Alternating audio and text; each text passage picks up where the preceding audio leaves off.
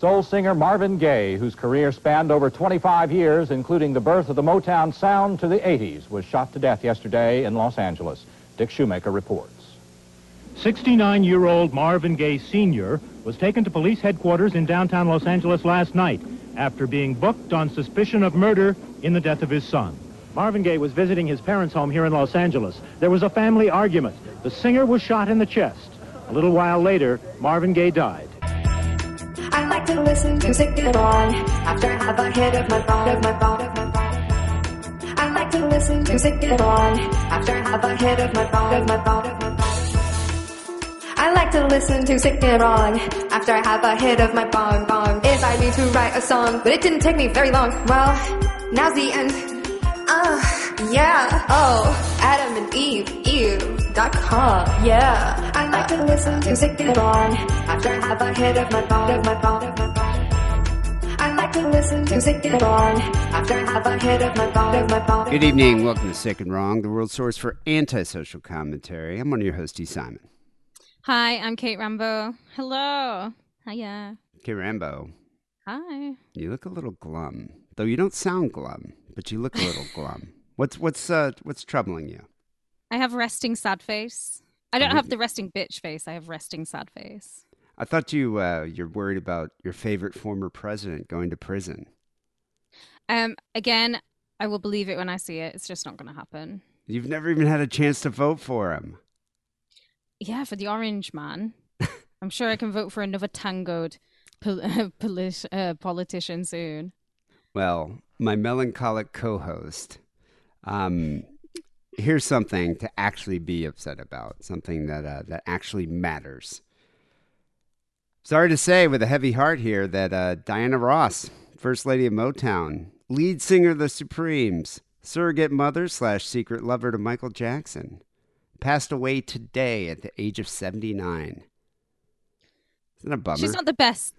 Everyone knows she's not the best singer in the Supremes, but I mean, she had the looks, and that's what's more important sometimes. She was great. Drove Was she- Mary to an early death, so she did. Oh, she definitely did, and she was booed at her funeral. Actually, um, however, I think I don't think the band would have gotten to the level Oh no, of not uh, without recognition Diana. without Diana Ross. You know, the, the way I didn't. You know, I had no idea. Kind of, it was kind of like a Mandela effect kind of thing. I thought she had died already because you never hear much about her. Right. I obviously keep up with Diana Ross because uh, a secret little fact about me is that I love Jessica Simpson and I love Ashlee Simpson and I follow them both on Twitter. So I I'll see Diana Ross kicking about because she's Ashlee Simpson's mother-in-law. So Well- you know, strength to Ashlee Simpson right now in her difficult time. Well, did you know she'd been suffering from Parkinson's? No, but they they sometimes keep that all hushed up, don't they? Or Well, they'll it- just say it's a weird brain thing, like what Bruce Willis has.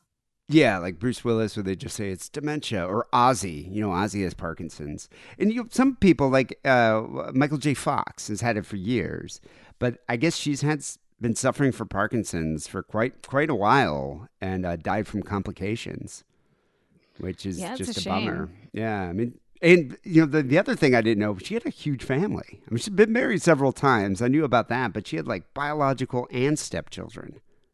Yeah, uh, it's definitely it's a it's a sad moment. I mean, I love the Supremes. We all have like I was saying at the start of summer, I always start listening to tons of Motown, tons of the Ronettes, tons of the Supremes, just because it's like such like summer music to me, and it's going to be a shame.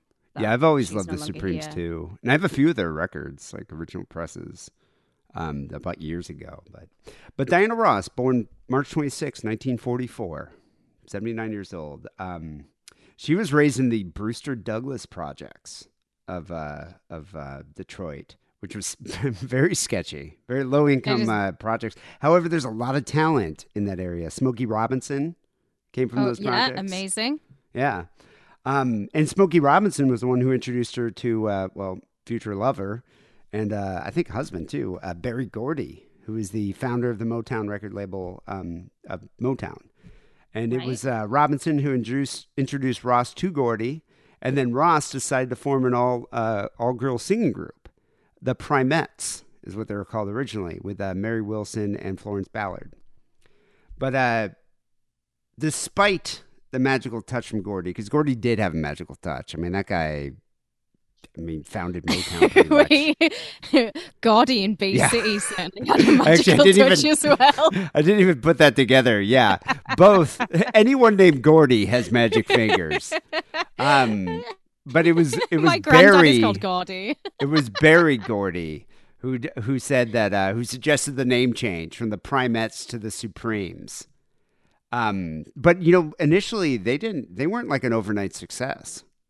Even though you had three beautiful women singing this band with you know um, with just like this angelic sounding voice, they weren't. They uh, you know they they were called initially the No Hit Supremes. To their It makes sense, though, because- success. Diana wasn't the lead singer, and I can kind of get, even though Mary has the amazing voice and like she's kind of like Darlene Love levels of amazing singer, she's just not got the looks like Diana does.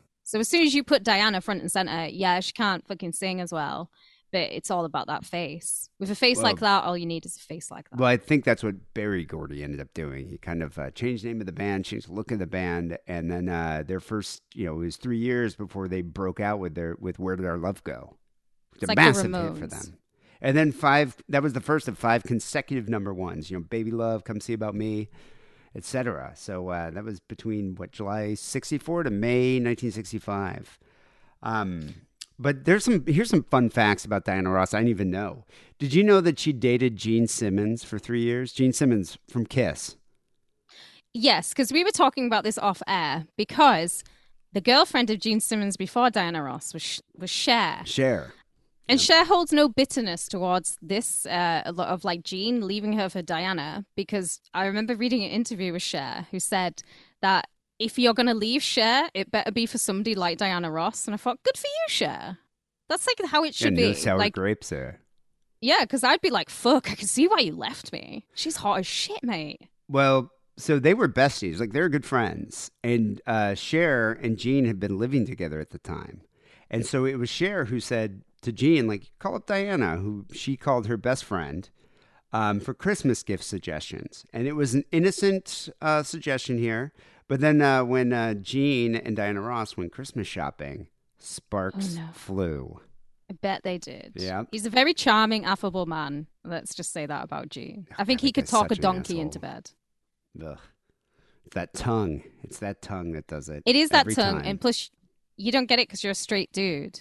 But he just turns the charm on. I remember School of Rock, and I just was became convinced. I was like, this is how Gene gets the ladies.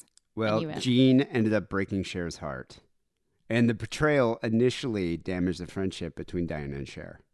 Because it was messy. It was a messy situation. Uh, but then Gene and Diana ended up dating for three years until 1983 before uh, parting, parting ways and moving on. Uh, made, made me think of uh, my, one of my favorite Neil Hamburger jokes. Did you ever hear this Okay. joke? Why did Gene Simmons sew Ace Frehley's anus shut? I, I don't know Neil Hamburger. I'm sure it's very surreal. so he couldn't produce any unauthorized Kiss merchandise. Hey!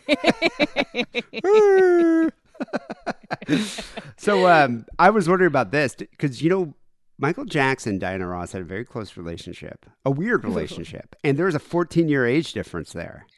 They kind of look like each other. I'm just Do putting you it out there. do you think they ever shagged? I think he might have like had some bitty, but that's maybe as close as it ever got to like full on penetration. Well, he referred to her as his mother, his lover, and his friend, which is also how he referred to Corey Feldman and Macaulay Culkin. hey. Um, Diana Ross is often credited for discovering the Jackson Five, but that's uh, that's a bit of a lie. Yeah, it's a It's bit of a. Well, I mean, yeah, it's a bit of an embellishment. Let's put it like that. It was a PR stunt that Yeah. uh, I think Berry Gordy ended up uh, doing, um, because uh, it was Gladys Knight and Suzanne de Passe, who was the former president of Motown Productions, that actually discovered uh, Michael Jackson, the Jackson Five. Um, she also discovered Lionel Richie and the Commodores, Rick James, and DeBarge. But uh, I- she I was the one. I don't that think I know DeBarge. It's not a good name for a band. Rhythm of the Night. DeBarge. It, it, it doesn't fly in the north, is You it? remember Rhythm of the Night? That was like a big. Uh, I think that was DeBarge. This is the rhythm of the night. Gets the beat of the rhythm of the night. Da, da, da, Oh, yeah. I might be wrong, but I think I think it was.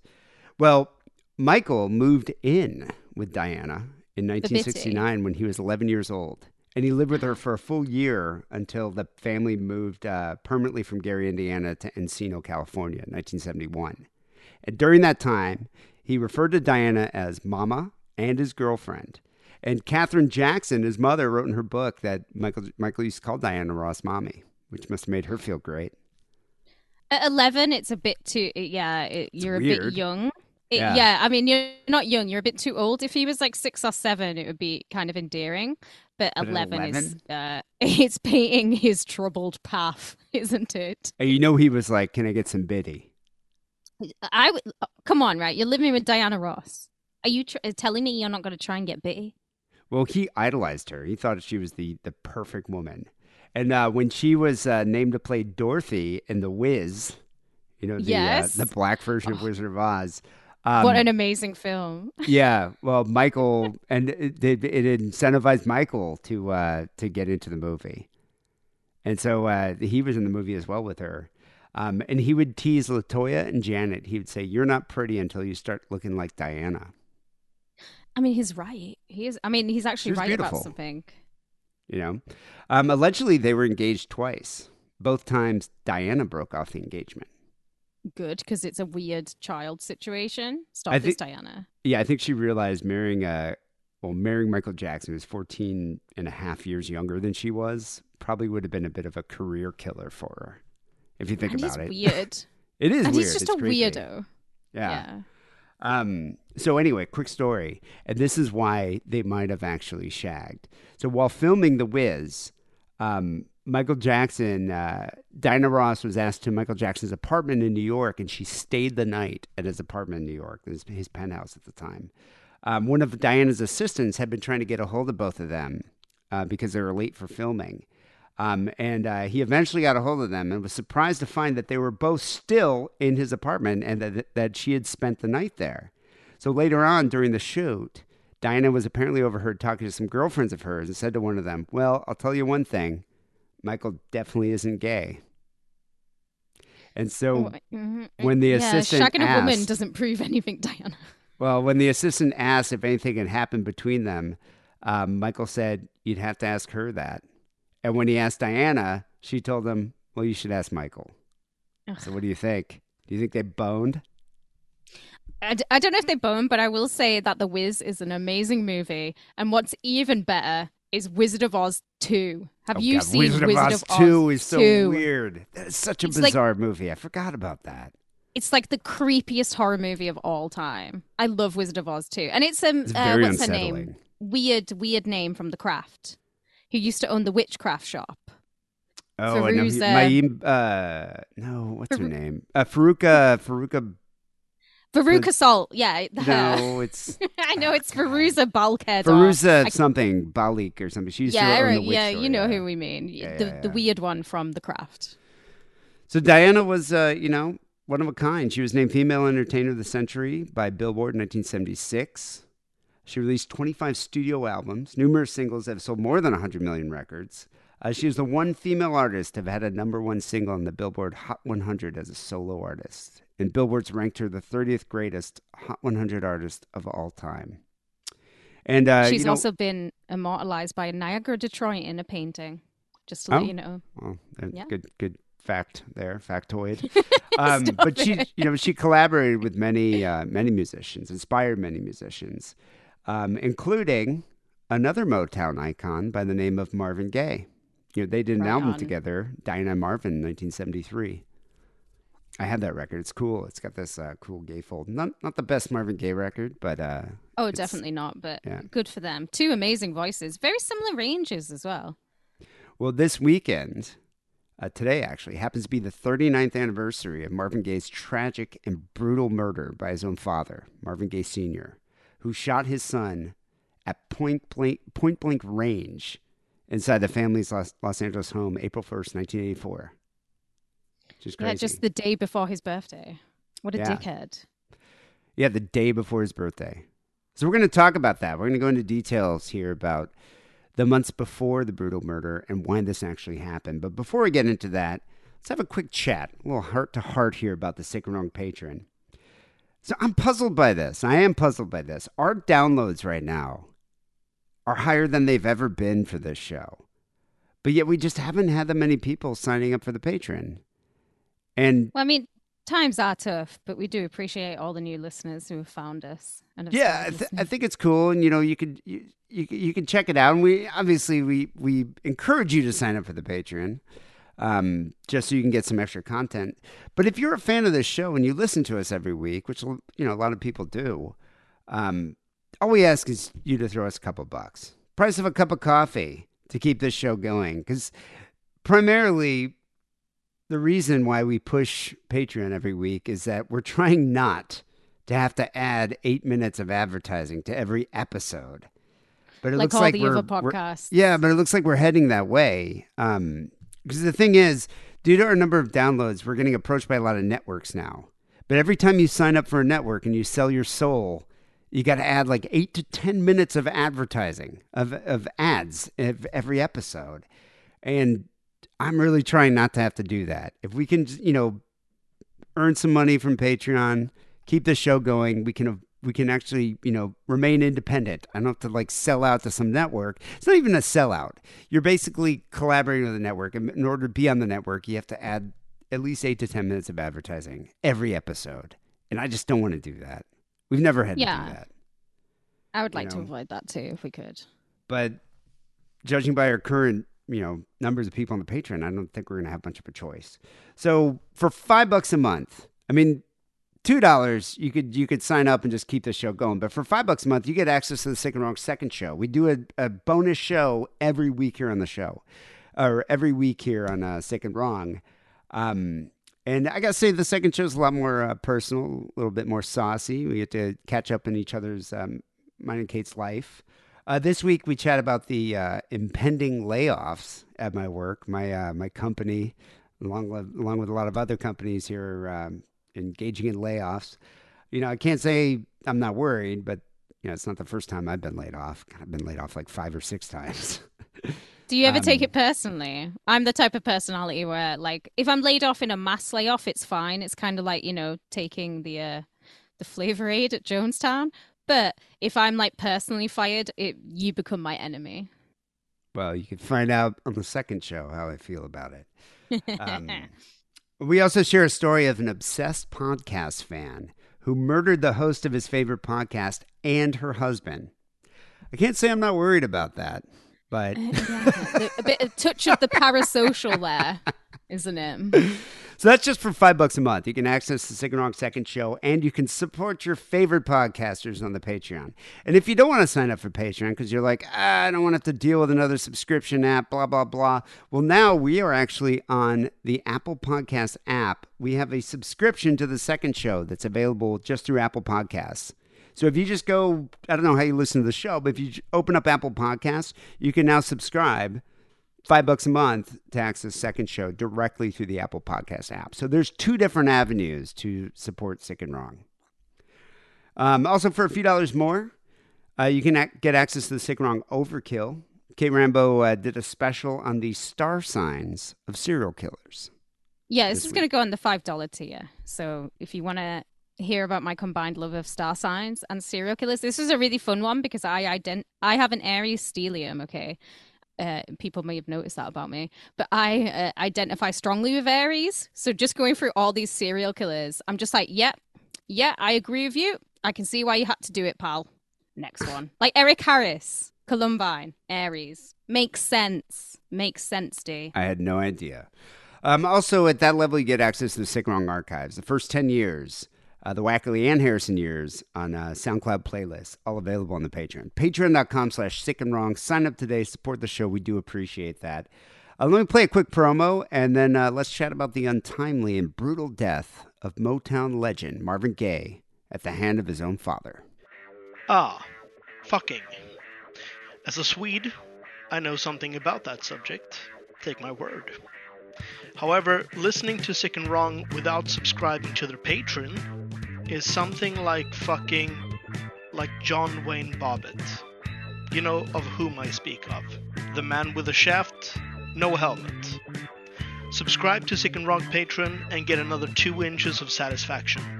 Be more like John Holmes than John Wayne Bobbitt. And subscribe to Sick and Wrong. Okay, Rambo, let's get into the uh, murder of Motown legend Marvin Gaye. I'm excited for this one.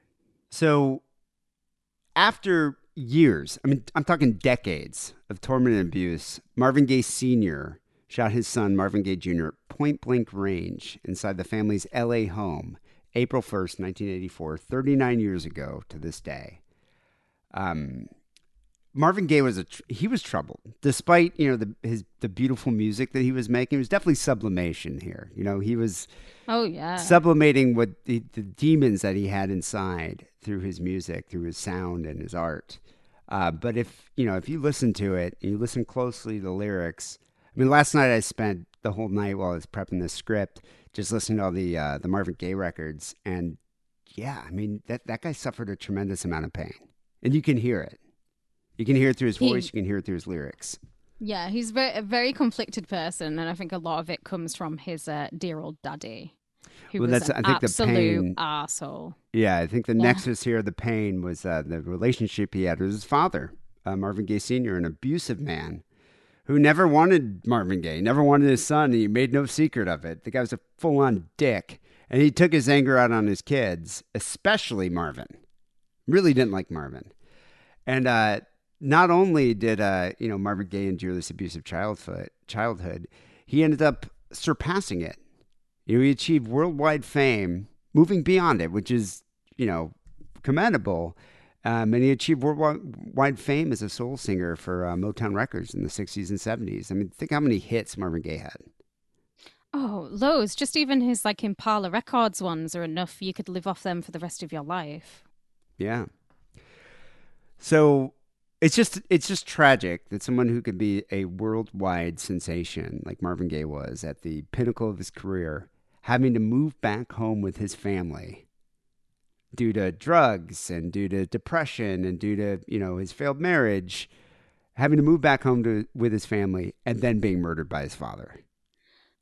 To get serious for one second, I don't think it's really. I think it happens a lot because most people who are creative, especially musicians, are already fucked up people. Because you want you want the attention that you never got in childhood. And I am saying this as somebody who's been in bands for a really long time. It's kind of you want that adulation that you never ever got from your parents. And I get a lot of this from Marvin. But I mean his dad was also a very talented musician too. Yeah, but not the level of maybe that maybe that's one of the reasons he has so much animosity towards his son. I think there's a lot of like Oedipal, like definite like war uh, between these two Yeah, going on, bitterness. and it's sad for both of them, but mainly sad for Marvin Gaye. Well, so Jr. Marvin Pentz Gay Jr., you know, his original name, Marvin changed it, added Yeah. the E, because initially it was just gay. Um, Well, his family stayed gay. Yeah, his family stayed gay, but then Marvin Gay became gay, G A Y E. Um, don't blame him. Uh, he was born April 2nd, 1939, in Washington, D.C.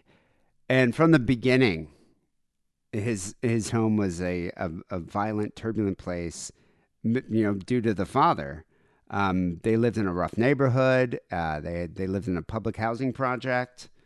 Um, Gay would describe living in his father's house as living with a king, a very peculiar, changeable, cruel, and all powerful king. So Marvin Gaye Sr. was definitely domineering. I can kind of relate to that. Like, definitely, I had a very domineering father too. Was he as violent and abusive as Marvin Gaye Sr.? No, my dad was never classically violent. Like he would never ever raise like a fist to you, but um my dad would kill you with words. And like I've seen my dad make people cry just from how he's spoken to them. He's like very sharp, cutting, Capricorn. Well, Marvin Gaye Sr. Um, was from Jessamine County, Kentucky, where he was born to an abusive father of his own in There you 1914. So, you know, it, it's generational here. Uh, by the time he had a family, uh, Marvin Gaye Sr. was a minister in a very strict Pentecostal church, and he disciplined all of his children severely, in particular Marvin uh, Jr., who got the worst of it. Um, while under his father's roof, uh, young Gay suffered vicious abuse from his father almost every day. His sister said in her mem- memoir that uh, uh, Marvin's childhood consisted of a series of brutal whippings, like a perpetual series of brutal whippings by his dad.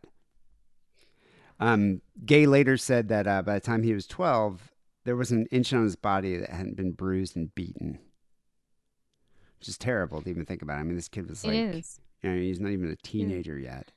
It makes me think of Um, Bukowski, doesn't it? But there's going to come a day, a retribution day, where you suddenly realize that you're bigger and taller than your old man. Well, definitely, and I think that that's one thing that led to uh, his untimely death.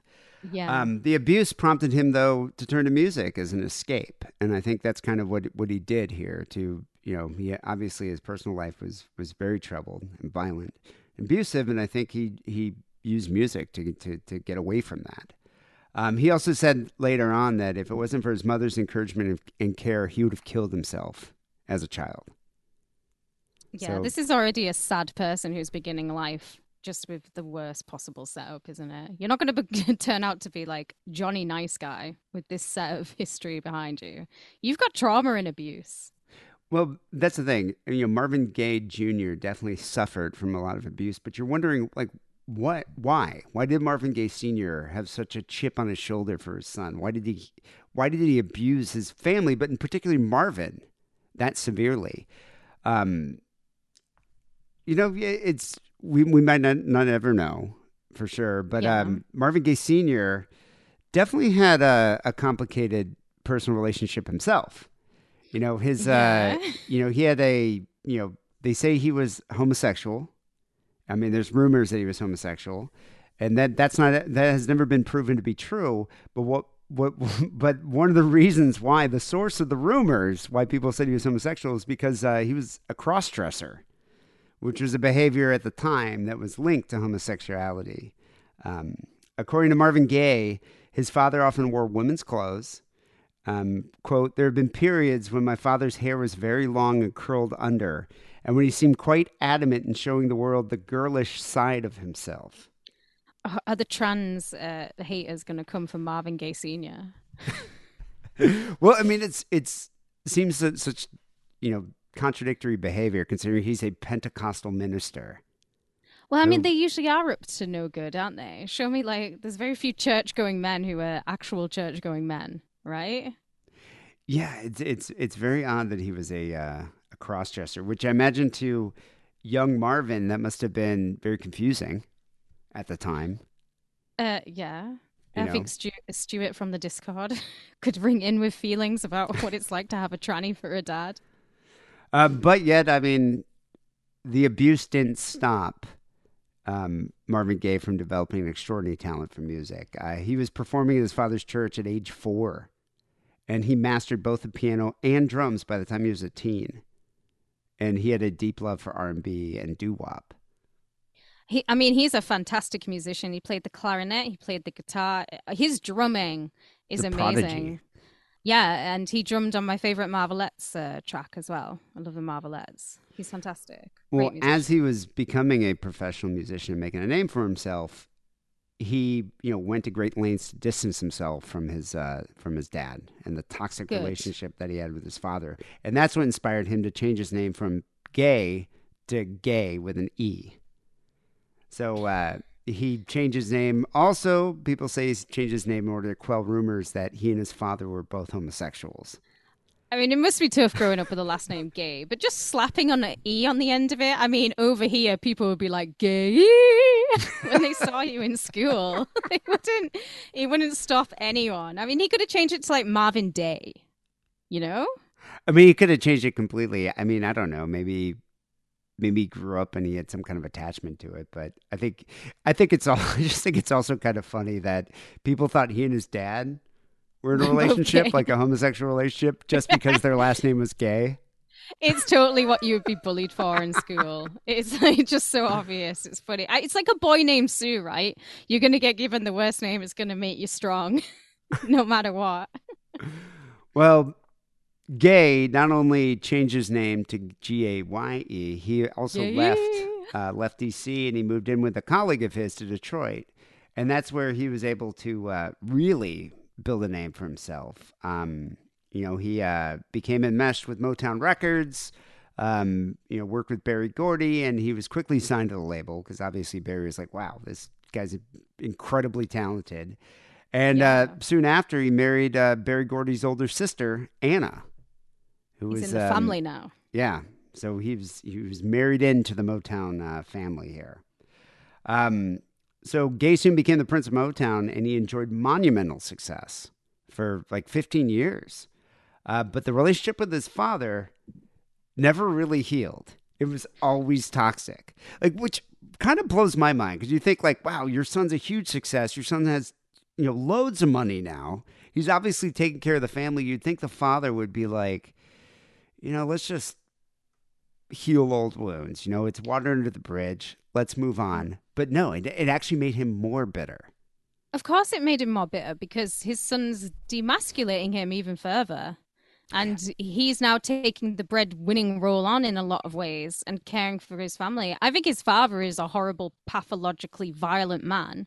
Just That's going to be passed down to man. Marvin. Well, Yeah. passed down from his own from his grandfather. from his own. I mean, like cycles just repeat themselves.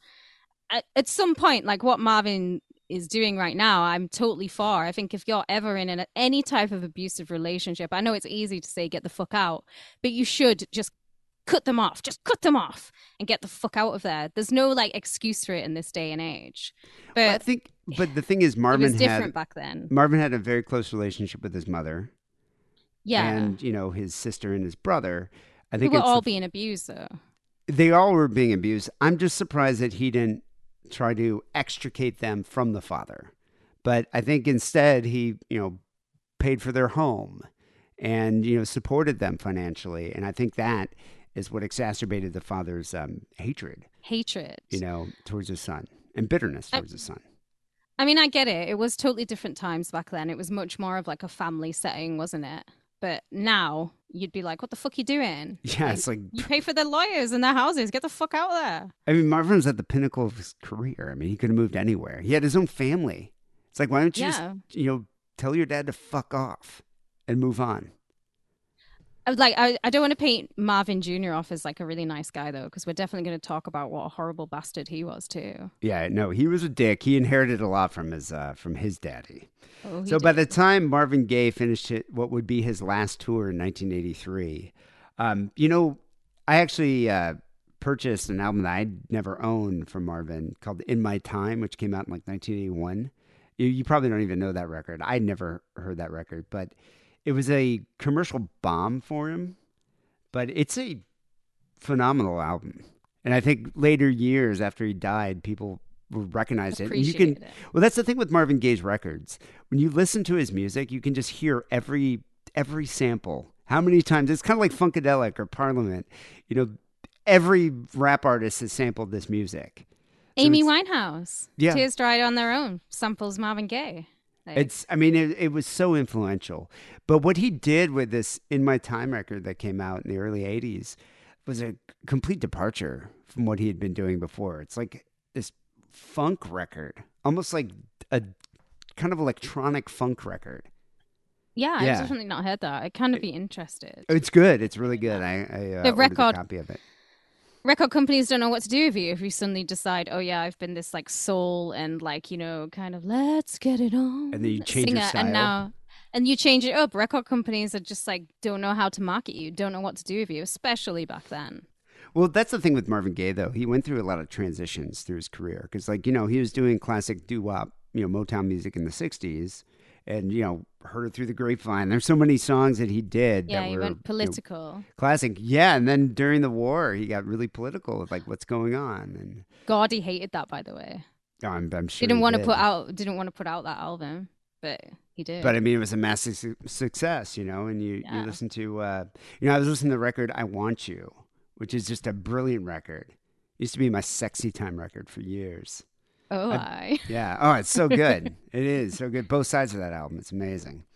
Um, but anyway, by the time Marvin Gaye finished uh, his last tour in 1983, he developed a gnarly cocaine addiction to cope with the pressures of the road, as well as his fail- failing marriage and ultimately failed marriage and divorce um, with his wife Anna uh, due to his infidelity. And there's a contentious legal battle uh, for custody of the children. Um, addiction had made him paranoid and financially unstable, which is bizarre if you think about how much money that guy must have made. Um, and that inspired him to return home. And uh, when he learned that his mother was recovering from kidney surgery at the time, that gave him more of a reason to move into the, the family home in Los Angeles uh, to take care of his mom. Don't do it, Marv. Come Yeah. stay with me and just like visit her. It's okay. Don't do it.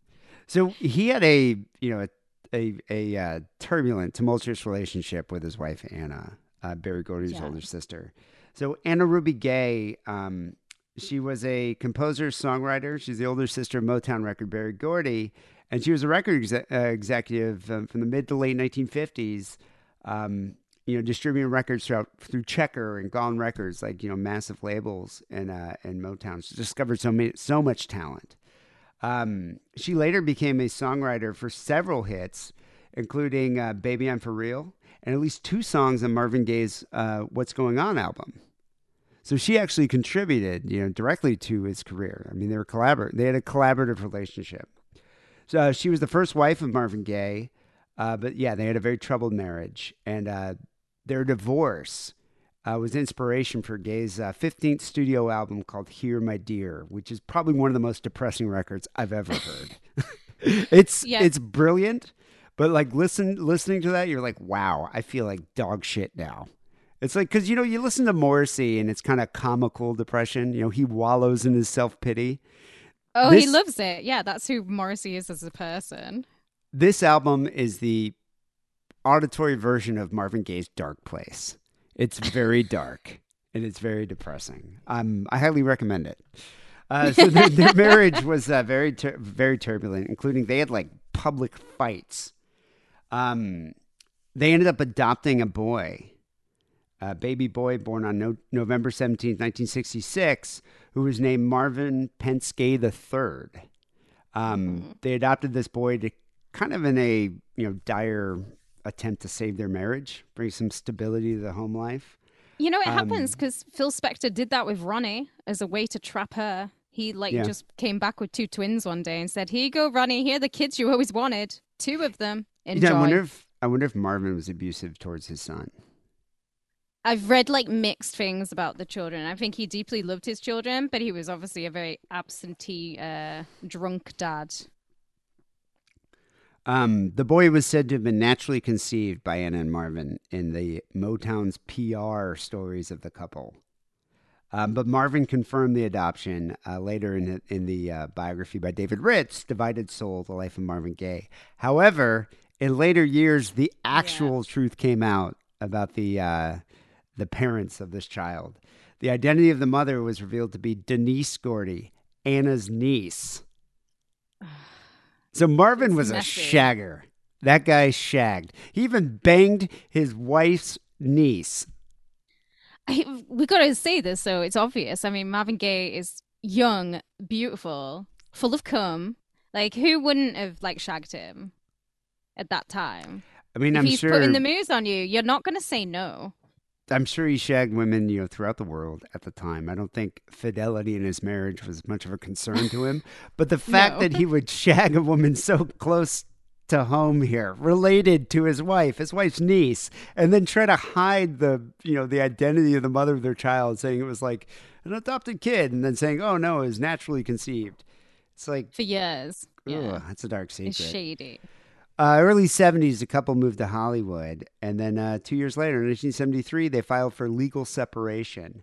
Um, that's when Gay settled in with a young woman named Janice Hunter, with whom he actually he had two biological children with. And then by 1975, um, Anna Gordy filed for divorce officially.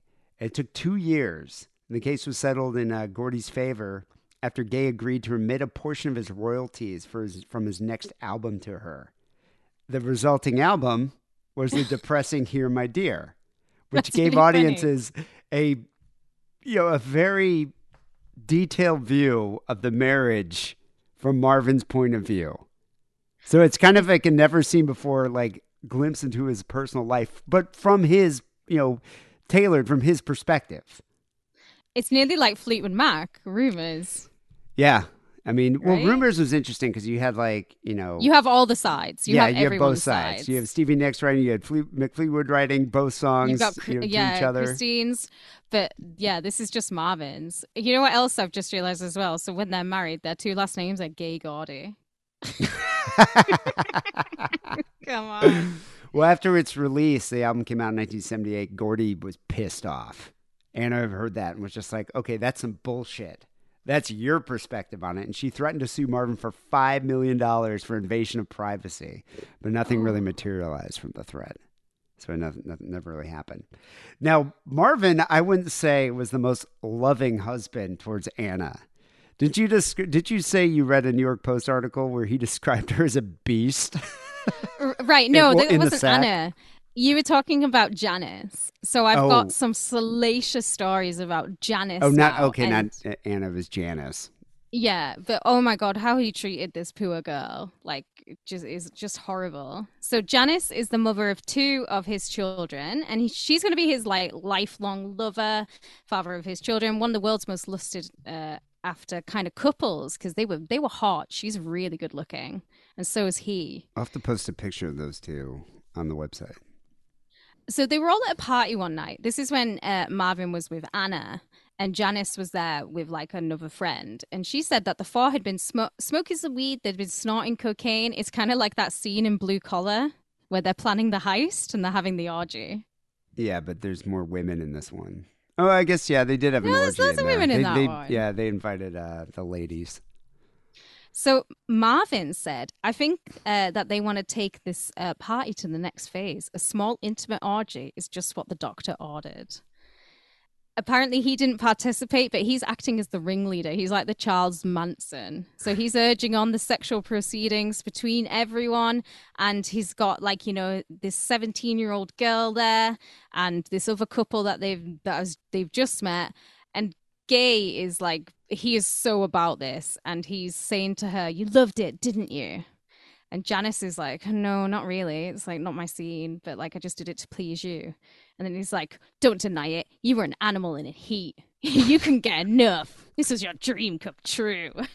Wow, so he coerced her into having an orgy. yeah, he gaslit her, right?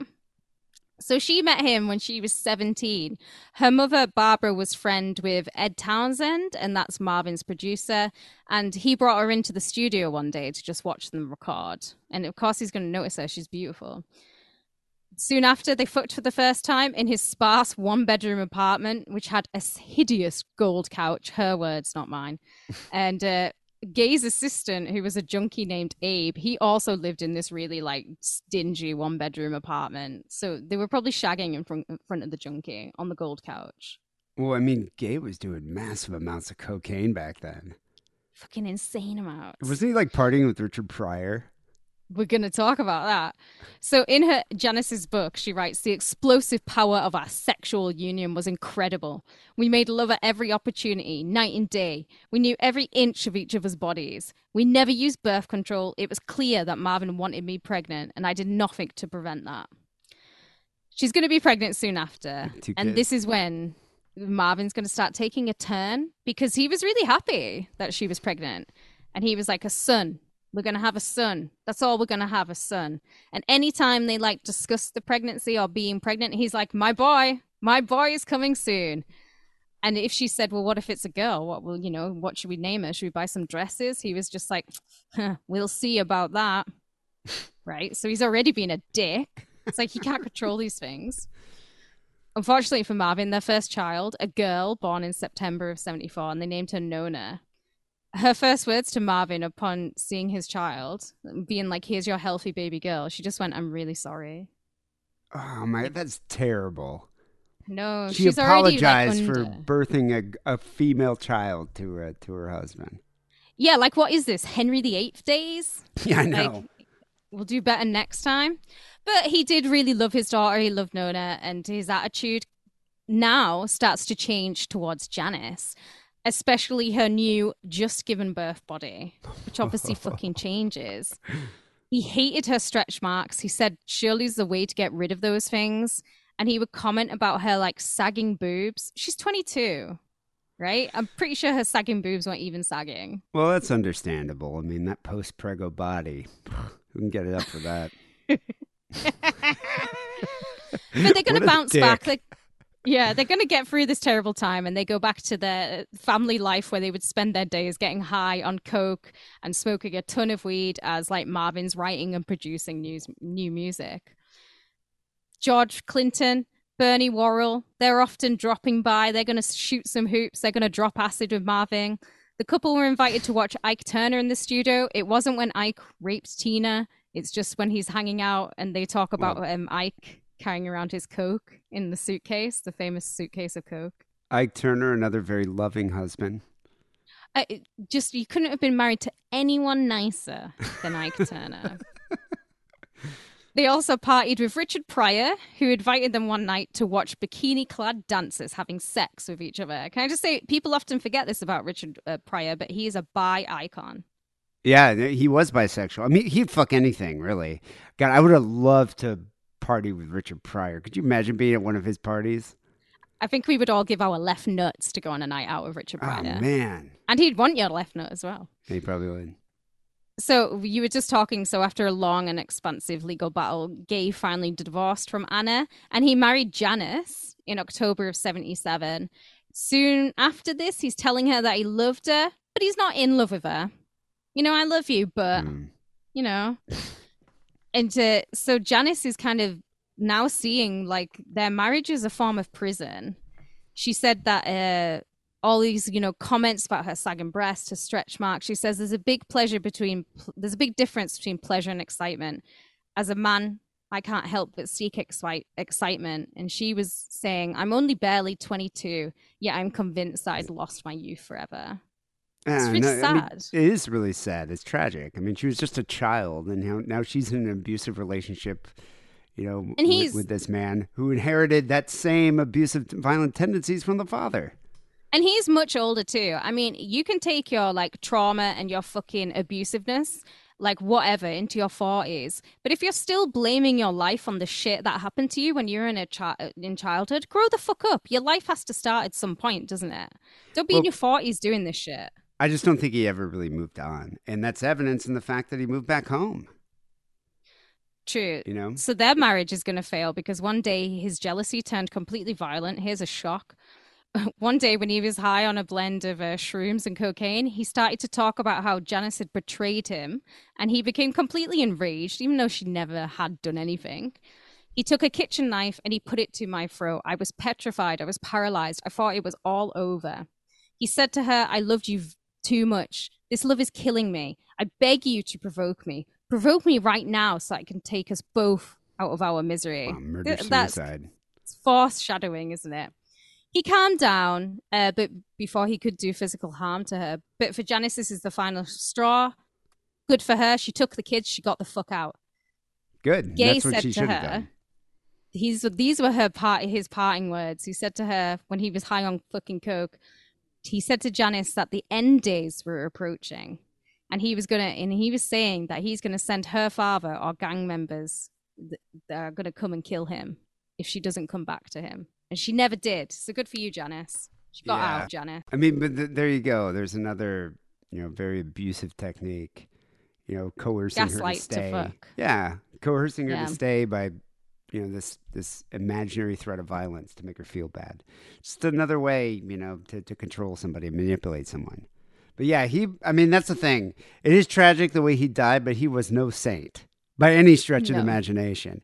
And it's yeah, it- it's just I find it really hard to believe that somebody in their 40s would still have this many issues, like unresolved issues with their with their parents. I mean, honestly, you should have had a therapist or at least 20. But I mean, I, I it's just he had all these unresolved issues with his family that stayed with him through his 40s. And then what does he do? He, you know, has a, a failed marriage with his first wife, another, you know, troubled Failed marriage. relationship and failed marriage with his second wife Hundreds of lovers. you know, he's paranoid, he's delusional from his cocaine addiction. So what does he do? He moves back home with his family and with his father, who he's all he still had a you know a a violent relationship with. Yeah. It just seems like a tinderbox. Like there's no reason for him to do that. So even after decades, the old problems immediately resurfaced and the two started fighting again. And so, you know, Gay at this point, though he was probably one of the most famous musicians in the world, you know, uh, he was suffering an addiction to cocaine, a massive addiction to cocaine. I mean, he was doing a lot of drugs at the point. This Um, is when that- cocaine was fucking good. yeah, and that was leading to be delusional and paranoid. Um, so he had been carrying around a 38 um, gun at the time, like a 38 pistol, and so he gave the gun to his father a few months before he was actually murdered with with the uh, the gun. Um, because he was feeling paranoid that someone was going to kill him, and he was worried that he might use this on himself. So he gave the gun to his father. Um, at this Ironic. point, he had moved in, and uh, he said that you know he was in deep depression, and uh, he would be able to stay with his home and outside of the public eye, which must have been putting a lot of pressure on him, especially you know the paparazzi reporting on his marriage and all this. I mean, it's just Yeah. tabloid feed at this point. Um, so he was staying with his mother, and he was taking care of his mother. 'cause She was, uh, you know, coming recovering from uh, kidney surgery, and uh, apparently his father was becoming more and more agitated because the doorbell kept ringing on their house, um, which is which we should go visit. It's in uh, just south of uh, K Town. Oh yeah, we're Um, totally gonna go and see it. We'll put some pictures on the Patreon when we But- go. But Marvin Gaye, I mean, he was you know a famous musician, so he had friends coming over. He had drug dealers dropping by.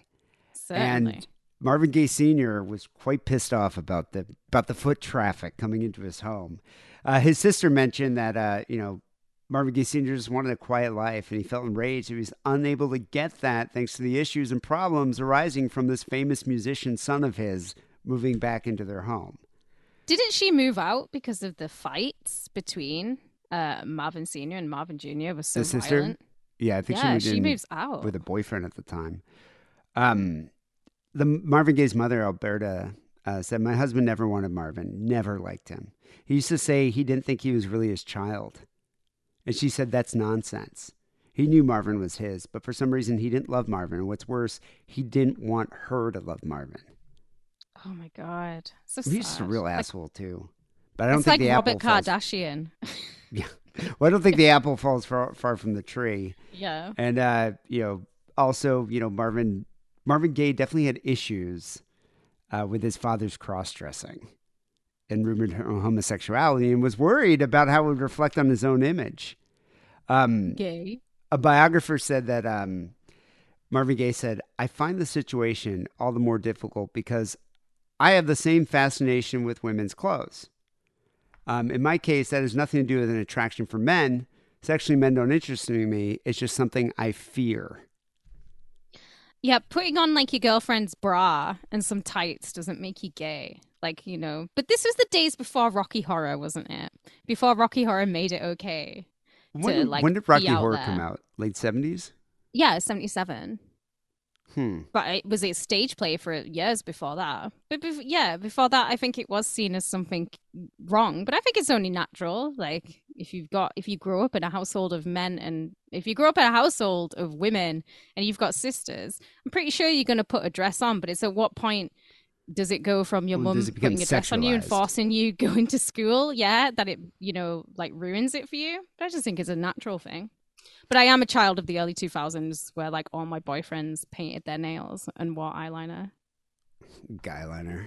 It was like a Yeah. wasn't that like a thing you did in uh with the, with like the, it was the emo thing to do at the time. It wasn't necessarily. I'm a bit before emo. You're forgetting. Emo was about 2006, 2007. We were still doing it, but we, it was more. We were like a second wave of goth. Are you saying you never wore eyeliner? I never did that. Did you not? You've got beautiful blue eyes. You could totally have smoked it out, made it look good.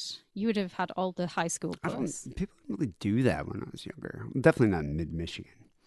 Well, That's true. so Marvin Gaye had moved back in with his family. I think part of the thing that you know he was inspired to try to like make peace with his father, and I knew they had a you know a problematic relationship for years. I think he felt like you know decades being removed, and you know and how he had grown as like a, a you know an adult and a, and a father himself. I thought he maybe thought that could mend their relationship or at least you know bring peace to each other. He'd but been living sorry, he'd been living in Belgium for a while as well. Yeah. So maybe just getting out of America, just like opened to, you know, with all the good fries in Belgium, maybe it opened up his mind a little. Well, in his Who knows? biography, I mean, he said, I have just one father and I want to make peace with him.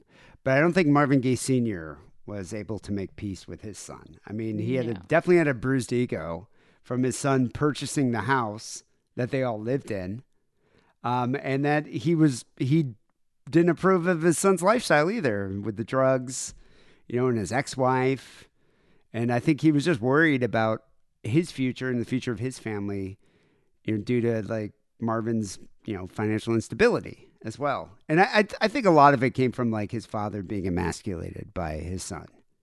Completely, especially because you know his mum's saying she never wanted him, and she never wanted him, and now he's there trying to make her hate her son. He fucking hates him. So why would he want to live in a house that he'd bought? Exactly. And I think eventually things came to a boiling point between them. Well, they definitely did because the Prince of Motown was buried three days after his 45th birthday. Um, fans are going to be devastated when they learned how he died because it's going to be a shock. 40, de- dying at 45, young. Well, dying how he died. Yeah. At the hands of your own father? yeah. So no one was shocked that the death of uh, Marvin Gaye started with a fight between him and his father, like so many others did on the house. On April the 1st, 1984, I would just like to point out I was not even alive then because I'm a precious angel. I was nine. You were just a nine. You you would have been a little boy frolicking South Africa. Yeah, I was in South Africa at the time.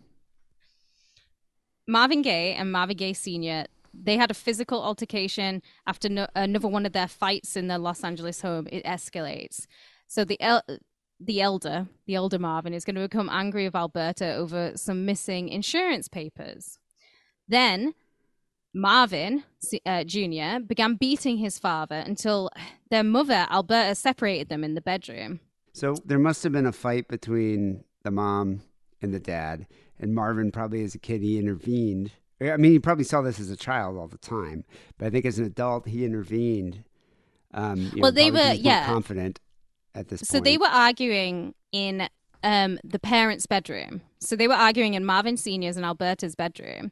And she leads Marvin Jr. out. And he's in his dressing gown. He's got a fucking gun in the pocket of his dressing. He's been in this dressing gown for like five days. He's got the coke sweats. And she leads him into his bedroom. That's how she's separating them. And so she's talking to like young Marvin in his bedroom. She's trying to calm him down. But his father's going to reach for the gift that his son has given him. He's going to reach for the 38 special. Marvin Sr., he enters the bedroom and without saying anything, he shoots his son once in the chest. Now, this is like Vietnam tactics shooting. He was a good fucking shot. He because the bullet enters on like a downward left trajectory and it goes through his heart, through his lungs, through his liver, and it comes out of his like left flank. That's a kill shot. You are not yeah, right surviving that. heart. Marvin is like slumping to the ground. But was he also like four or five feet away? He wasn't. Couldn't have been that far away. I mean, the bedroom. No, of course he's yeah, he's in a bedroom, but it's still a kill shot. He still aims for the heart. Right? Yeah. His father approaches him and he shoots him a second and a third time in the chest at point blank range. Like just right up to him. Well, at that point, that's that's unnecessary. I mean, he's already It's dead from the initial shot, and now he's like shoots him two more times, like execution style. Style. It's just Gangsta. so horrible. Yeah. Marvin Jr.'s sister would later recall saying that their father once said that if uh, Marvin Jr. was to ever touch him, that he would kill him. So it's, to me, that seems a bit like maybe maybe he went back home because he knew that he could push his father far enough that he could do the thing he was too scared to do, which was to kill himself after years of because you know uh, Marvin had tried to kill himself before. Well, This he was suicidal, he had suicidal Yes. thoughts. But it's interesting that. So, do you think he fought with his father, knowing that his father was going to take his life? No, I don't think he did that day, but I certainly think he knew that his father was capable of killing him. And you wouldn't put yourself in that position if you didn't think that that could be a possibility. I think he had a lot of unresolved attitude, like, you know, emotions with his father, but I do think he knew he could kill him because his father's not a nice person. Well, Jean later said in her biography that uh, you know Marvin put himself out of his own misery because he was, you know, he was paranoid, he was suicidal, he was very depressed, and uh, I think he she said that he he brought relief to uh, her mother by finally getting her abusive husband out of her life, and he punished the father by making certain that the rest of his life would be miserable. So she felt that this was premeditated, that Marvin Jr. knew what he was doing here. Yeah, he could have been. Uh, Alberta, she fled in horror. Her younger son, Frankie, he lived um, in the guest house property uh, at the back of the house. He was the first one to enter the scene just after, you know, Marvin Gaye is, is basically dead. He's bleeding to death. Frankie later recalled how his mother collapsed before them, crying, He shot Marvin. He's killed my boy. Frankie held his brother as he bled to death, and he says that Marvin's last words were these I got what I wanted. I couldn't do it myself, so I had him do it. It's good. I ran my race. There's no more left in me. So that makes me feel that it's So almost like death by cop. You know? Yeah, it's suicide by cop, totally. Yeah, suicide by cop. Like I think he knew he was going to die, so he provoked his father, knowing that his father was going to shoot him. a little clue into how because Marvin uh, Marvin Senior after he had uh, killed his son he went uh, there's kind of mixed reports about what he did with the 38 but the paramedics did find the gun underneath the pillow in his bedroom so he went back into his bedroom he put the gun under his pillow and then he either went down the front steps or he went down the back steps in the house because there was two stairways and he just sat calmly on the porch waiting for the paramedics to come and when they did toxicology reports on both Marvin Jr. and Marvin Senior, Senior, they both had cocaine and PCP in their system at the time of Marvin's death.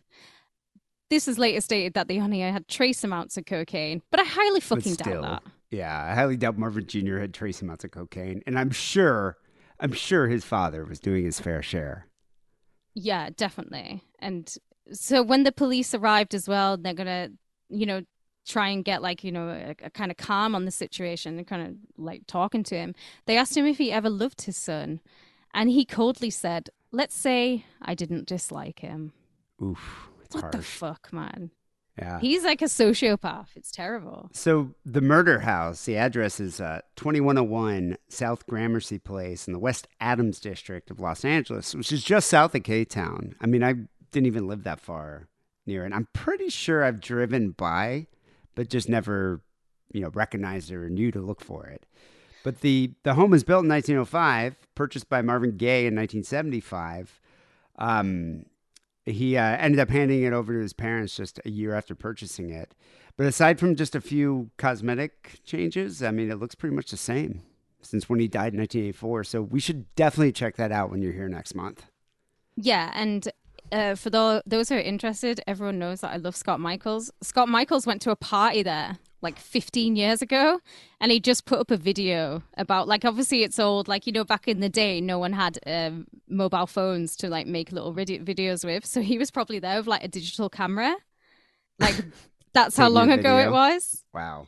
Uh, so you can see the inside of the house, and it's pretty like, yeah, I would, uh, yeah, 1905. You can see that now. It's got all oak beams. It's very nice. I would live in. I wonder who house. lives there now. I don't know, but like, I would love to live in a murder house, wouldn't you? Like Oh, on yeah. every April the first and the second, I'd be totally having tours coming through. I'd Be like, come and see the bedrooms, boys. Get in. Make it a Get in here, you museum. death hags. Yeah, I would totally make that a museum. Like I've always said that people should do that with Danzig's house in Los Feliz. Could you imagine Yes. making that like a Misfits museum of just Danzig shit that he has, you know, collected over the years? Five bucks entry. Yeah, no, it would be a dollar thirty-eight entry. 138. Yeah. So after uh, uh, the funeral here, um, or Marvin Gaye's funeral, I have a bunch of pictures. I'm going to post to uh, to uh, the site, but there was a performance of from Stevie Wonder at the funeral. Um, and Stevie, I have a picture of Stevie Wonder like right at Marvin's coffin because they had an open casket. Um, he didn't get shot in the face. Well, um, after the funeral, Marvin Gaye was cremated and his ashes were scattered near the Pacific Ocean. Um, Marvin Gaye Sr. was never shy about the venom he had towards his son, but his attitude definitely shifted. It definitely changed following his son's death. Um, and I don't know if he was doing this because, you know, to gain the favor of the public or maybe to lessen the charges against him in court, but he made statements professing his grief over losing his beloved child and claimed that he Yeah. wasn't fully aware of you know his mental faculties at the time. He wasn't aware of what he was doing. Well, he Um, was on drugs, but he certainly wasn't his beloved son. Well, in an interview before the trial, he said, "I pulled the trigger," but he claimed that he thought the gun was loaded with BB pellets. Can Come you on. do that? I- don't know No. about guns. Can you do that in a 38? Put BB pellets in them? Well, I think he thought he had a BB gun, not a real gun, but that's, that's idiotic. No, fuck off. Fuck that's off, idiotic. off. Yeah. Um, he said uh, the first shot didn't seem to bother him. So the first one didn't bother him. He put his hand up to his face like he'd been hit with a BB, and that's why he fired again. That's his At rationale. point blank here. range. Yeah. Yeah. He claimed that his son had become something like a beast like person on cocaine and that the singer had beat him terribly, which precipitated the shooting. So he's trying to go with the self defense claim here.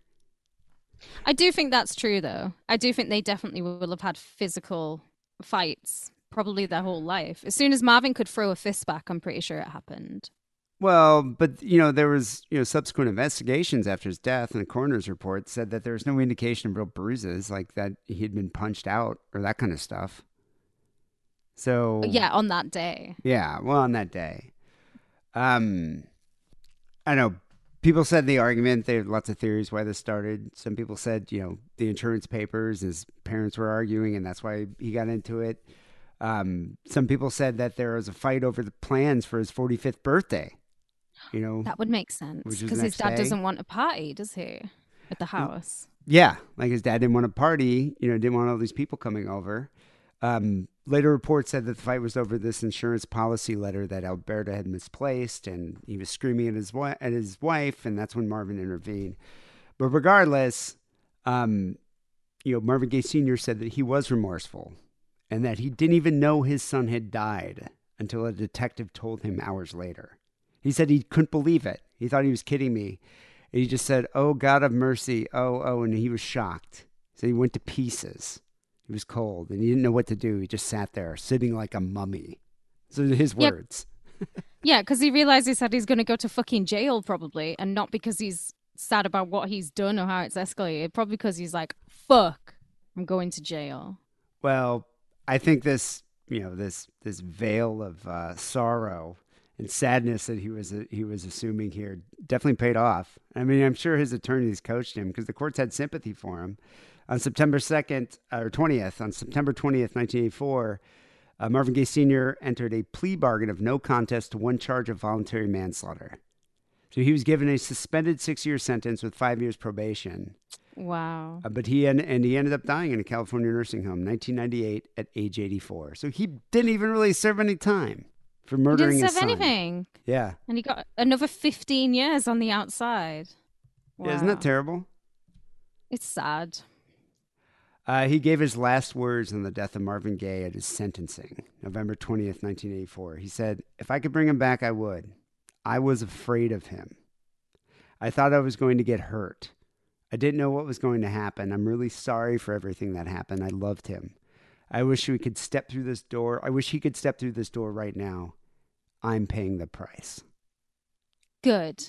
You didn't pay enough of a price, as far as I'm concerned. He should have died in jail. So disingenuous. I mean, he's just Yeah. doing this to garner sympathy from the from the jury and from the judge, because he was Yeah. faced with like severe, like legit jail time here.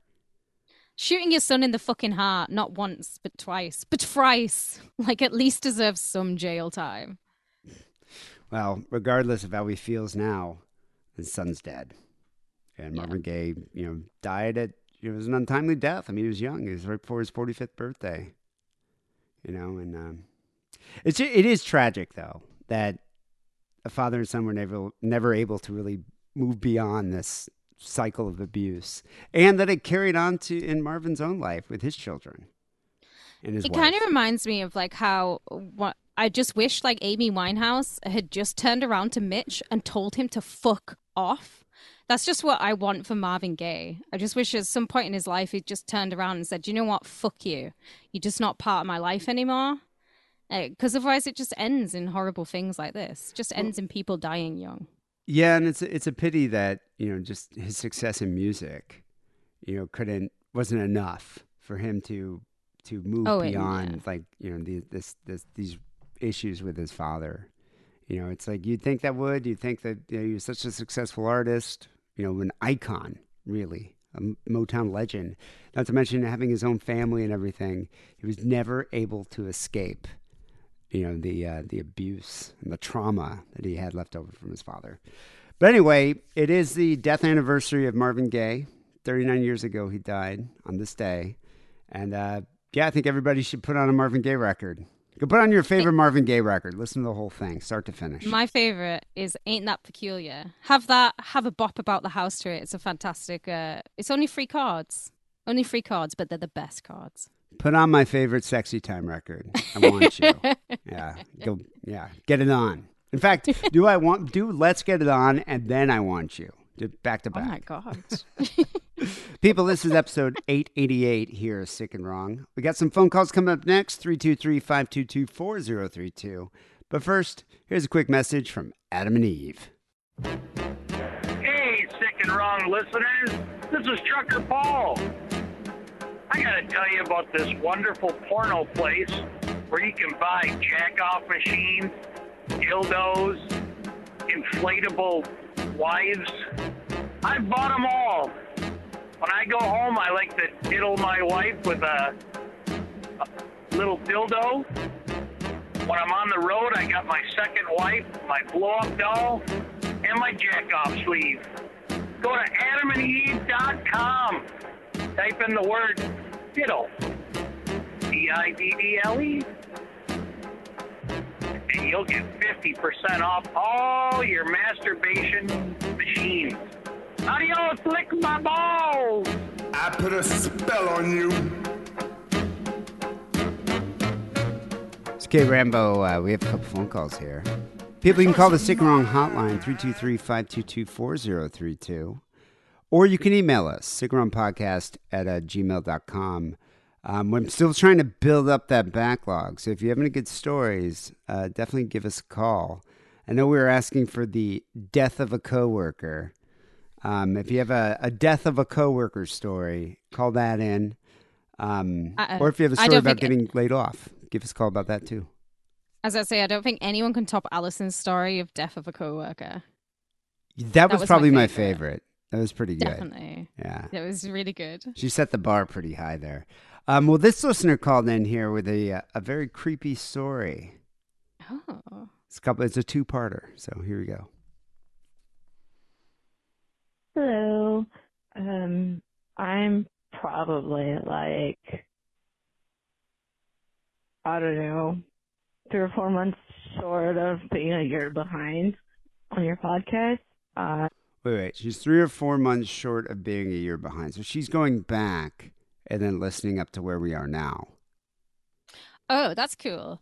I'm like I'm bad when I start podcasts. Although when I start podcasts that have, have as many episodes as this one, all I do is I'll like scroll through and find random episode titles I like, or like I'll be like, oh, I know about that, and I'll listen to that, and then I start listening chronologically, and I know that drives people wild. You know, my uh, buddy Big Jeff uh, called in or called me, texted me the other day asking me about which episode he was on because he wanted to buy the archives to hear that episode. And so I had to do some digging to try to even figure that out. But he was on episode 60. Um, I recommend people going back and checking that one out because it's pretty funny. I don't. I think Wackerly was in like Alaska or something at the time for his job. You said, and so I had Big Jeff places. on. Yeah, Big Jeff used to do security for uh, for a company in Vegas when he lived there. So he did security for like celebrities, but he also did security at a, several different strip clubs, including the strip club I worked at. I got him a job there. So he had some crazy stories about doing uh, security for strippers and different fights that he got into back in the day. So Cool. um, I'm gonna give that a listen. yeah, I I recommend to go checking it out. through and listen to the really old years, but then I just put. I'm really sorry. I just put from the Ville on instead and get my steel fix. well, I think you prefer from the Ville than than sick and wrong. I don't. Oh, you like do. uh, I'll listen to it eventually. I just love it. Uh, yeah, I just love John Steele, and I'm not afraid to say it. yeah, I mean, you've listened to From the Ville probably like three or four times, but you've never listened to any of the older episodes of Sick and Wrong. I have. Excuse me, you're forgetting that I actually started out as a listener to this show, and then I yokoed my way into it. Yeah, but you've never went back and listened to the history of Sick and Wrong. You've only listened to From the Ville because I, I think truly in your heart you don't like Wackerly as a host. What are you trying to say? Is that because Wackerly has said uh, some antagonizing things to me in the past? No, it's because you have never listened to the archives. Okay, right. Well, don't test my Aries nature because I will. I will do it just to prove people wrong. I'll believe it when hate I hear it. Okay. I'll All it we can when do I when. I hear about big it. Business. But it it is interesting when you go back through the archives because I mean it's, It's like a nostalgia. yeah it's nostalgia because you hear about what's going on through history, but you also hear about what's going on in like the hosts' lives. So yeah. when I went back and I was listening to this episode sixty, I was like, oh shit, I completely forgot about this. But the fact of the matter is, you don't really need to listen to the show in sequence because it's not really in any kind of order, sequential order. Um, but I do recommend going back and listening to the recent episodes. I am a Patreon subscriber at the top tier. I don't really think that that matters. Oh, thank you for that. Um, yeah, I think It does uh, matter. I think your name is Black Dahlia, right? On it. Yes, she's Elizabeth Short. Yeah. So um, Which yeah, is very well, inventive, yeah. and I Well, love it. Thanks for being on Patreon and giving us a call. Um, however, uh, I try to do a little bit of pre-research to try to figure out what kind of drunk dials you were looking for. And the last thing that I saw that Kate was looking like looking for creepy stories. I've got tons. Um, I think the creepiest story was when I was growing up. Uh, maybe when I was about 12 or 13, me and my best friend, um, she and I, we had a lot of little sleepovers, and of Oh course, my. we talked about like creepy things that had happened to us.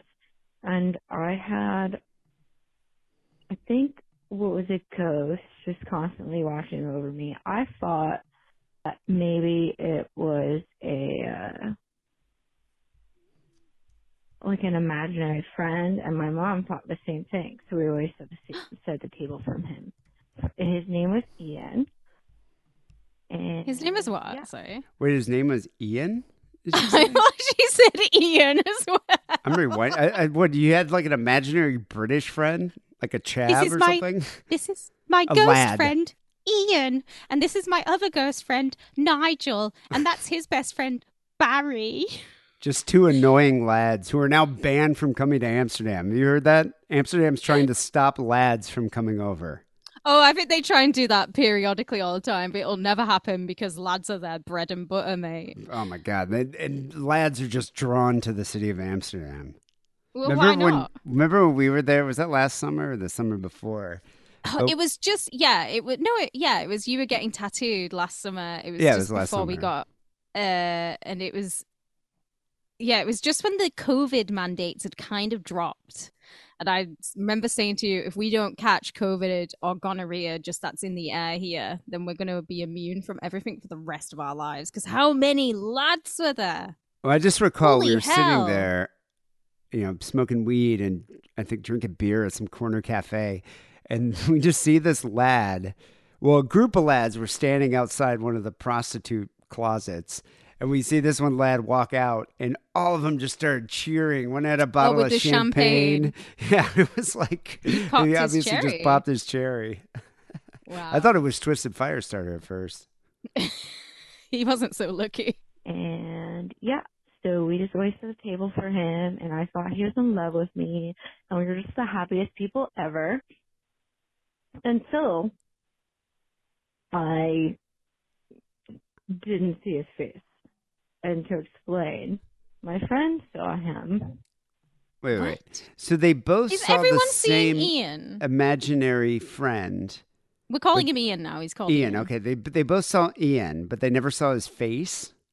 But the mum is mum is I don't know if the mum's like placating them by saying, "Oh, and here's a setting for Ian," because that must be so weird when your kid has an imaginary friend. Because at what point do you start thinking, "Are they seeing shit?"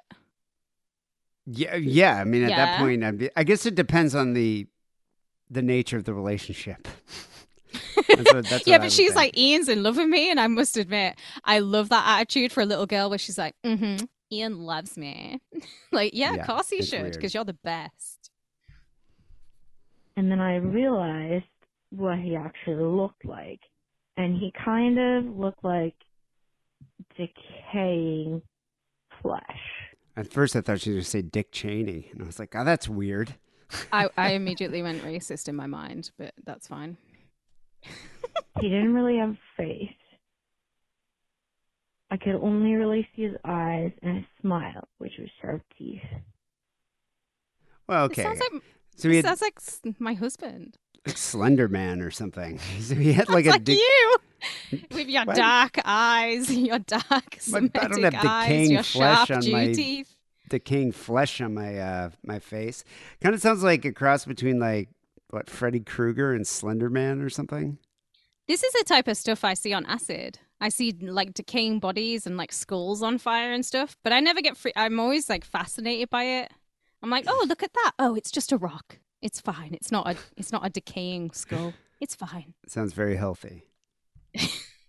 Um, yeah, before that, it was always like shadows and just like this warm, fuzzy feeling until my friend saw him. Shadow people. And then after that, it was more like he was a stalker. Um. Anyway, the end of that summer with my friend, we ended up uh doing some weird Wiccan shit, and yeah, he That age. disappeared in a blaze of fire. If you believe me, Wait, cool. he appeared in a what'd you say? An explosion of fire?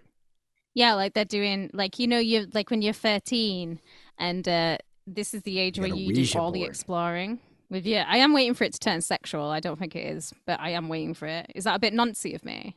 Yeah, they're like 13 years old. That's like oh, very it Nancy. happens. I mean, I'm not saying it happened to me, but it I, happened. I, I don't know where you're going with this, Kate Rambo. Is this like a like a therapy session for you? You're getting it out. It's cathartic. This episode is. we Yeah, talked all about the problems with my father, how I didn't get enough attention during childhood, and now I'm talking about maybe being diddled when I was 13 by another 13 year old. But anyways, let's So wait, you used to scissor your prepubescent friends during sleepovers? Did you get the, Scissoring the wasn't invented back then. Did you get the I frozen hot dogs out of the freezer? That's a very 1970s of you. it's creepy. if not, I don't give a shit. That's what the fuck happened. Um, I hadn't talked to that best friend in probably 20 years. Oh, Yeah. Why? Uh, it had been at least 20 years, and I very vaguely mentioned it, and she exactly remembered what I was talking about. So Cool. I don't know if that Go means saw Ian. Well, there you go. I guess uh, I guess she has an imaginary friend here, um, named Ian. Ian. I just wonder if she still has any contact with Ian to this day. Ian, I also would like to make this disclaimer now, has the, like, you know, when they do Ian with an extra I in his name, he's not just I A N, he's I A I N. I N, yeah, yeah. My friend Sleazy E spells his name like that. Isn't that the Welsh way to spell it? I think it's the Scottish. Gaelic? way. Yeah. Yeah. Iain Banks as well. Um, well, she comes back in with a part two. Hi, this is me again with, I guess, a part two with Ian, the crazy ex-demon ghost boyfriend. It is Um, Ian. Whoa, she said, uh, would you say demon ex boyfriend? Imagine, I actually really like this story because your first ever love, like my first ever love was Ace Ventura slash Keanu Reeves, but hers is like this this decaying demonic creature that her mum used to set places for at the dinner table. I think this is pretty fucking cool. An entity. You know, I always thought it was really yeah. weird. Um, so it's Passover this week. And so part of uh, when you're at a Passover Seder, you have to set like a, a cup of wine. And some people even do a full table setting for the prophet Elijah. So it's just like this this one just, you know, table setting that, you know, that, that's just sitting there that no one uses with a, cu- a full cup of wine that's just there for this imaginary prophet to come in. And what Jews do, there's a point in the the Seder, uh, which is like a service within a meal, where the rabbi's like, okay. And my, my dad would get really into it. He's like, it's time for Elijah to come over. And he would just go and walk and open the door. and like Elijah's supposed to just kind of walk in, yeah, and drink the wine, and you're just like, I remember just as a kid being like really confused. I'm like, this is just bizarre that we do this every year because the motherfucker never shows up. And the wine's just kind of sitting late. there. Oh, me, oh, me and my brother would steal the wine usually. I was about to say, do you, is there a point kind of like when you you know when kids leave like food out for Santa? Is there a point in the night where you just go, well, Elijah's had his, but he's had a bit too much, so I'm gonna have Elijah's now. You know, I'm helping I'm helping the old boy out Well, it was like uh, Manischewitz, so it tasted like shit. With Phil If it was- favorite wine. Yeah, if it was decent wine, then we'd probably drink it. Uh, yeah. So basically, you believe it or you don't. But in whatever way, he went out with fire. Um, yeah. So that's the craziest story I ever had. And um, where I'm at in the podcast, you actually asked for crazy drug stories. I've got lots of those. So Oh, I wanna hear. let me know um, which ones you like. Um, let me start with this one time when I had been on this for like I don't know, like four or five days.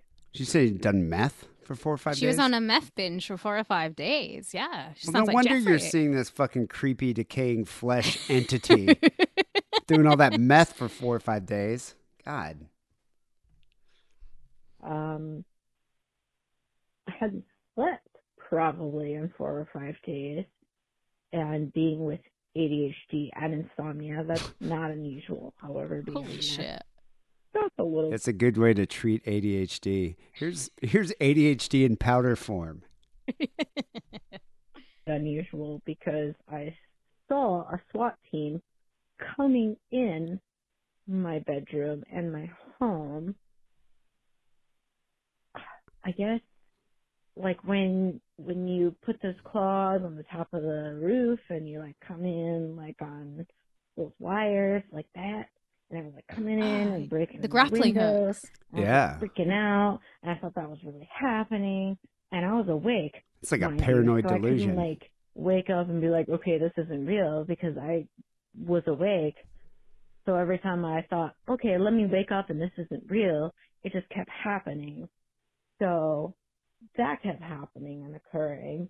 And then, um, I- I would say I would finally came to, but I didn't really come to at all. Um, anyway, so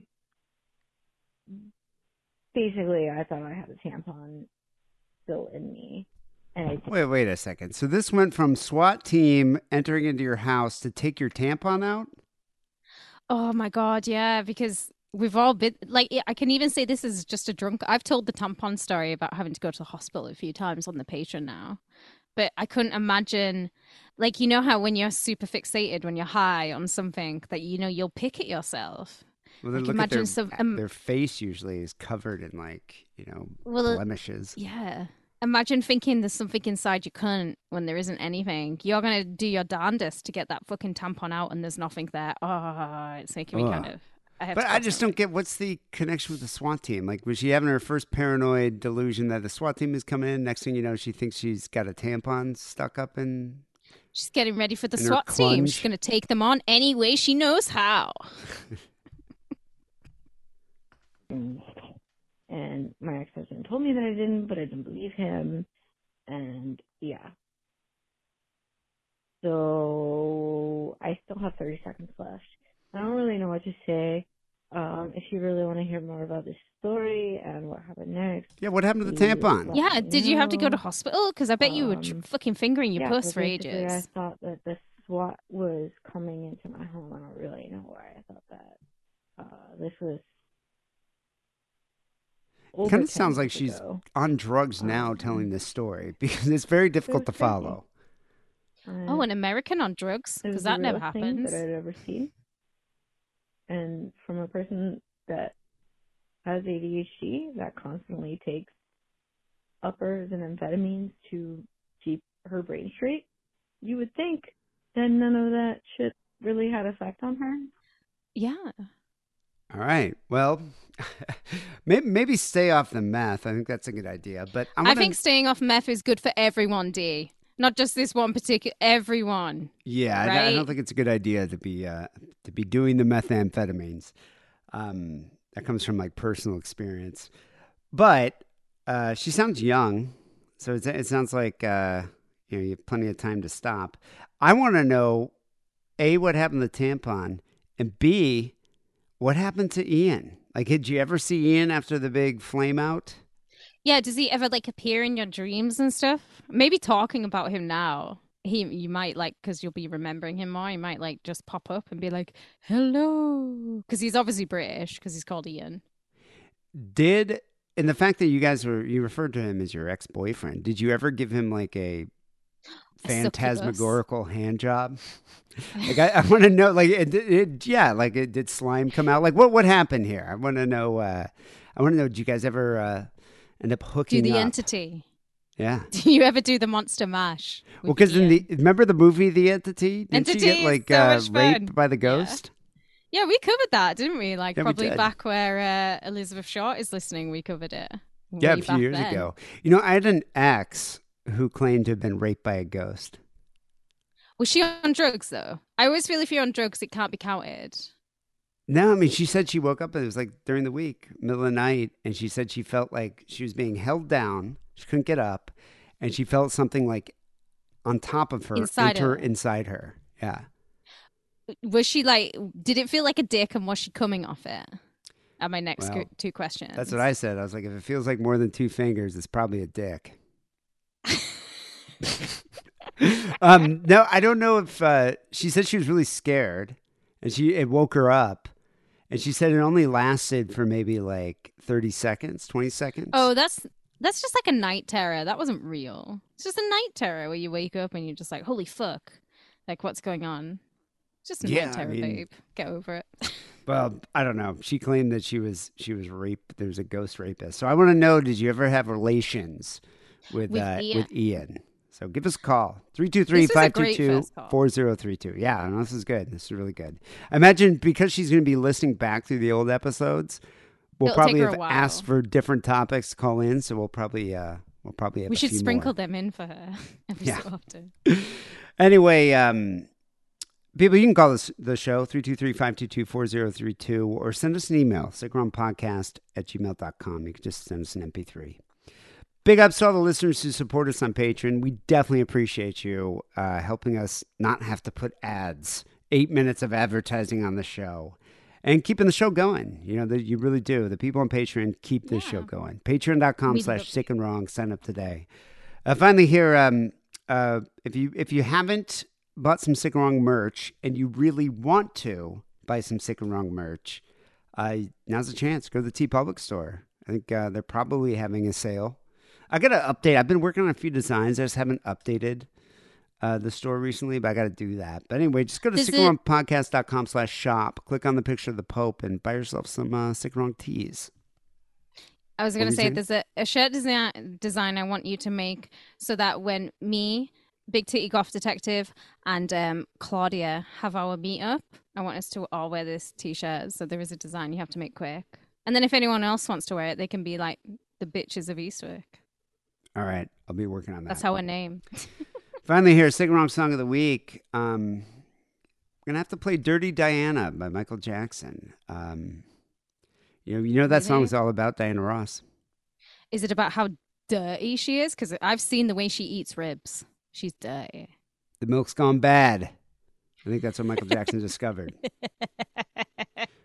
We're joking. April Fools, people. Diana Ross didn't die. She's still alive. This is Dee's grand plan, but I don't think your April Fools will ever be as good as Soft and Warm. That was the uh, the pinnacle of uh, sick and wrong April Fools. We've done a few. We've done a few April Fools jokes over the years. Soft and Warm is a good episode, which you probably haven't even listened to that episode. I have not listened, but I know the Yeah. law of sick of uh, soft and warm. So you know that's been passed down. But you don't even know what happened in the episode. Why it was I've been told by people who've listened to it. Yeah, right. I have. I'm a member of the. Discord where they all listen. Actually, but people, you should go listen to that one. That was a good April Fool's joke. But uh, Diana Ross is not dead. She did not die. She doesn't have Parkinson's. It was all a lie. It was all a ruse. it was all an April right. Fool's joke. D, I just want to put this out there. Imagine if you're saying that she hasn't died now. Edit this episode, fire it up, and she dies like 10 minutes after you've put the episode up. I will feel bad. Yeah. You Jew witch. Do you think she'll haunt me like Ian? Ooh, well, I could think of.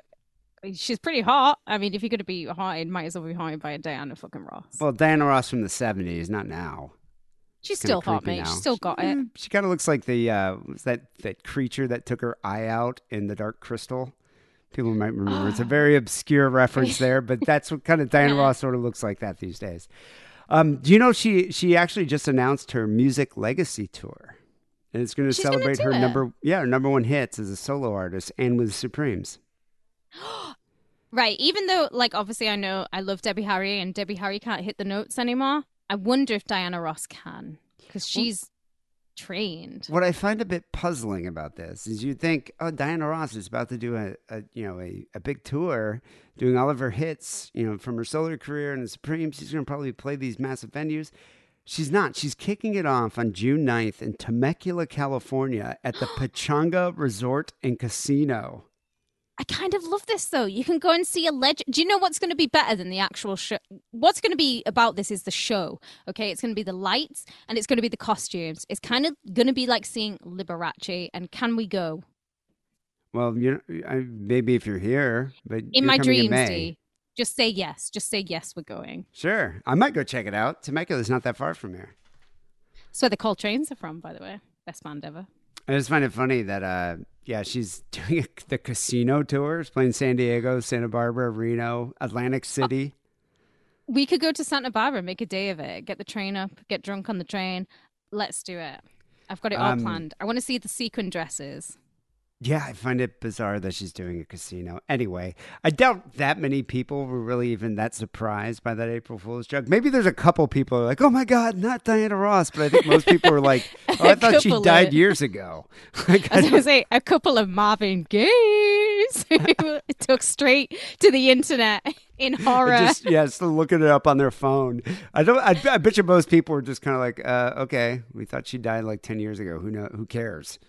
Um, but no, uh, she's alive and kicking and about to tour. So, anyway, we're actually going to uh, end the show with a Marvin Gaye song because he's not alive, and not only is it his death anniversary today, it's also his birthday, April second. Uh, tomorrow he would have been 84 years old. So uh, we're going to end the show with a song of his that a lot of people might not even know called "I'm Going Home," which is eerily prophetic. It's a song that uh, came out. What was a song that he had recorded uh, in the '60s, uh, maybe early '70s, late '60s, early '70s. But it came out on a on a posthumous release. It was a compilation released in uh, 1986, a couple years after his death, called "Motown Remembers." Marvin Gaye never before released masters. So it was just a compilation of a lot of hits that he just never released from late 60s and early 70s. But this song, I'm Going Home, in it, he's sing it's it, it is very just it's just eerie listening to it considering that you know what happened when he went home it says i'm going home to see my mother i'm going home to see my dear old dad i'm going home to be with my sister i'm going home won't my brother be glad yeah, some of those people will be glad. Mar- I was Marvin, listening- you should have just come to my house, stayed with me. It would have been fine. I was listening to to, uh, to it last night, and the song came on. And I was just like, "Dude, bro, broheim, don't go home. Don't do it. Stay in Belgium. F- you know, fuck some bitches, have orgies, do some cocaine. Don't go home." But he did, and we all know what happened there. So, rest in peace, Marvin Gaye, legend, legendary musician. Oh, yeah. and um, yeah, he'll definitely be remembered. It's a legacy there. So, um, people will be back next week with. Uh, episode 889. Till then, take it easy. I'm going home.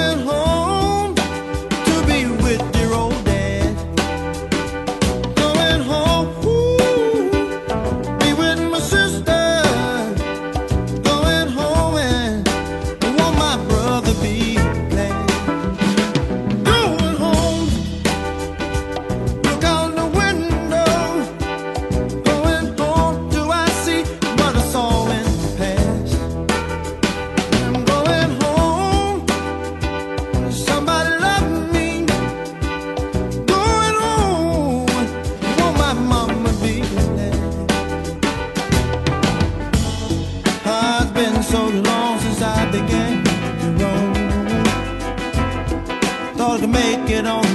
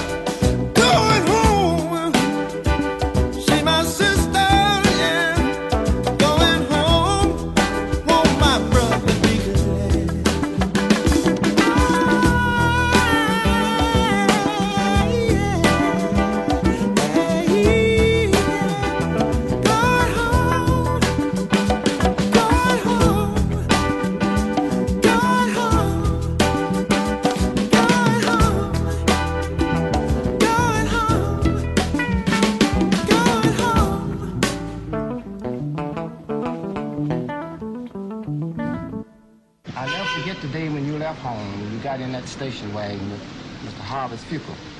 And you, you bumped your knee on the door, looking up to tell me goodbye.